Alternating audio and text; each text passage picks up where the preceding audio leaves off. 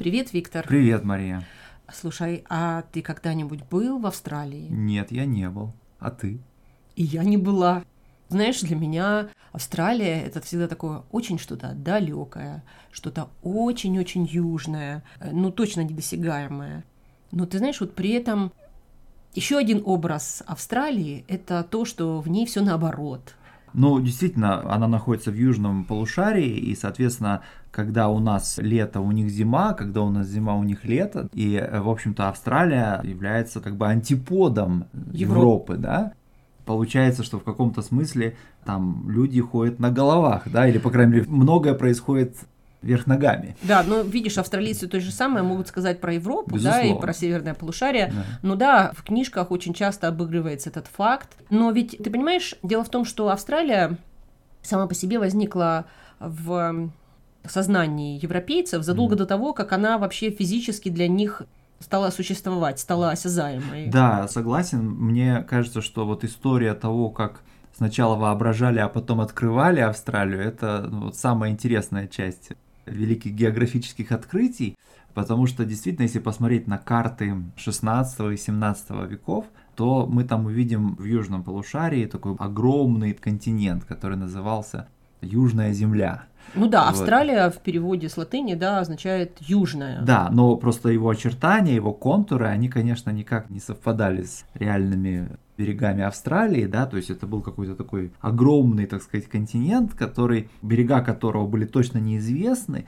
но существование которого вот предполагали мореплаватели, вот, например, Фернан Магеллан, чья экспедиция первой обошла вокруг света, да, когда он плыл по Тихому океану, ему казалось, что вот там вдалеке, где-то на юге, он видит берега вот этого континента. Ну, конечно, это были просто облака, но тем не менее, вот с тех пор вот эта вот огромная, так сказать, такая южная земля существовала в сознании европейцев. Ну да, да даже раньше. Mm-hmm. Но именно потому, что она существовала, он поэтому и увидел, да, да, увидел в кавычках. То есть ему как бы представилось, что он видит.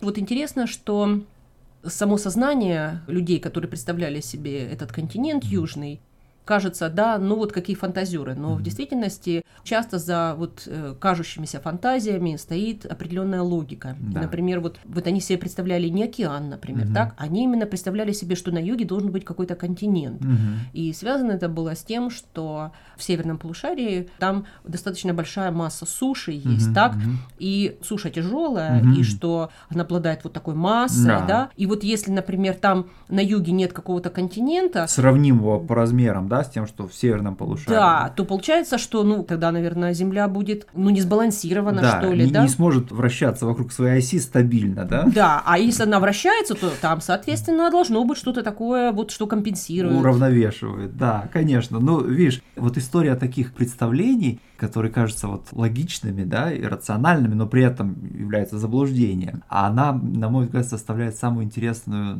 э, сторону истории науки. Да, иногда заблуждения или вот фантазии сначала нужно вообразить для того, чтобы это искать. Это и приводит к каким-то поискам. Да, и, ну, конечно, известно, значит, что вот так, окончательно Австралия была открыта европейцами в конце 18 века, когда знаменитый английский путешественник Джеймс Кук достиг ее побережья. Но на самом деле он был не первым европейцем. Уже за 150 лет до него был такой голландец Тасман, который на самом деле значительную часть побережья австралийского материка исследовал. достиг, исследовал, даже нанес на карту, просто за его экспедицией не последовало какой-то активной колонизации. Да, Австралии. но видишь, в честь него, в общем-то, и назван этот остров Тасмания. Да, который находится к югу от австралийского континента. Ну, конечно, во-первых, потому что он до него доплыл, а во-вторых, потому что, ну, надо отметить и его вклад. Ну вот исследование Кука, да, почему он, собственно говоря, так важен, связано с тем, что именно в результате его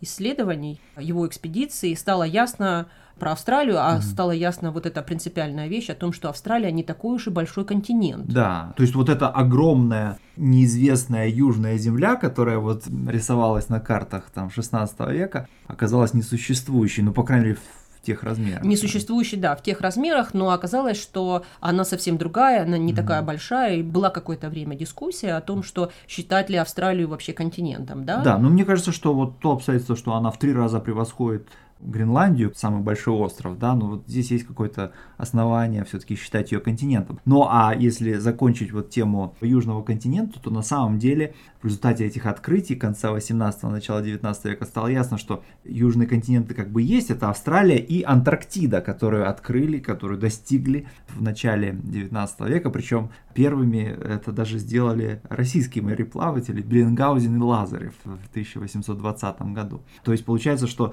южный континент есть, и он не один, а их два, но только они маленькие. Да, и не такие, может быть, богатые или желанные, как представлялось. Но и вот стало понятно, что Австралия – это такая загадка. Она сразу принесла загадки и проблемы. Географическая загадка с реками. Да, действительно, обратили внимание, что вот если вот в случае с другими континентами, в других континентах есть большие реки, да, которые как бы вот все осадки, которые, значит, выпадают над их территорией, собирают и выносят в океан, то в случае с Австралией мы такого не видим, да. Вот интересно, опять же, из истории правдоподобных заблуждений было какой-то момент представление о том, что, ну, это значит, что осадки, которые выпадают над Австралией, собираются в каком-то внутреннем море, да. Да, то есть реки текут не наружу, а да, внутрь, внутрь, да? да, это потрясающе вообще. Ну, смотри, ну, действительно, куда-то же реки должны деваться, они должны быть. Да, конечно. И только когда Австралию пересекли вот с севера на юг и с запада на восток, стало ясно, что нет этого внутреннего моря или озера, большого, по крайней мере, не Да, и что Австралия не такой уж благоприятный континент, и что жить можно только в определенных местах. Да, это... потому что значительная часть Австралии это пустыни, причем пустыни,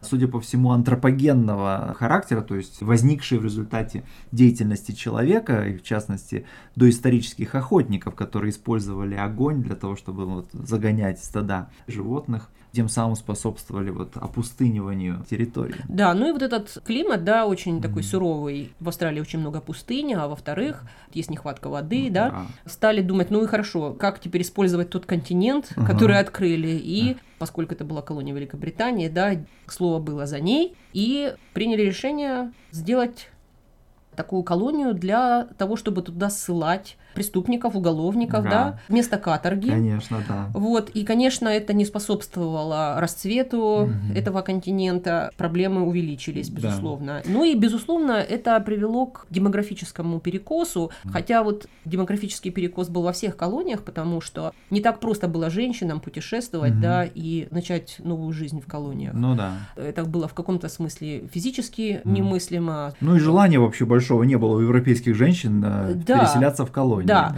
Ну, а вот с точки зрения вот этого потока преступников, да, угу. то, безусловно, он по большей части это было мужское население. Хотя не только, но, ну, да. безусловно, большинство. И привело к такому демографическому перекосу. Угу.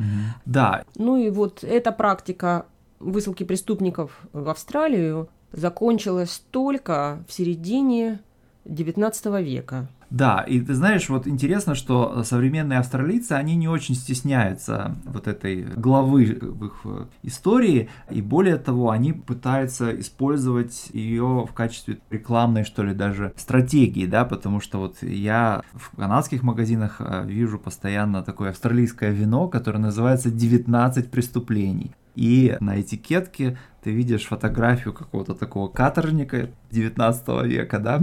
И это теперь марка вина. Да, то есть получается, что это вот стало, можно сказать, культурным символом, что ли, да? Да? Ну хорошо. Ну пока. Ну пока.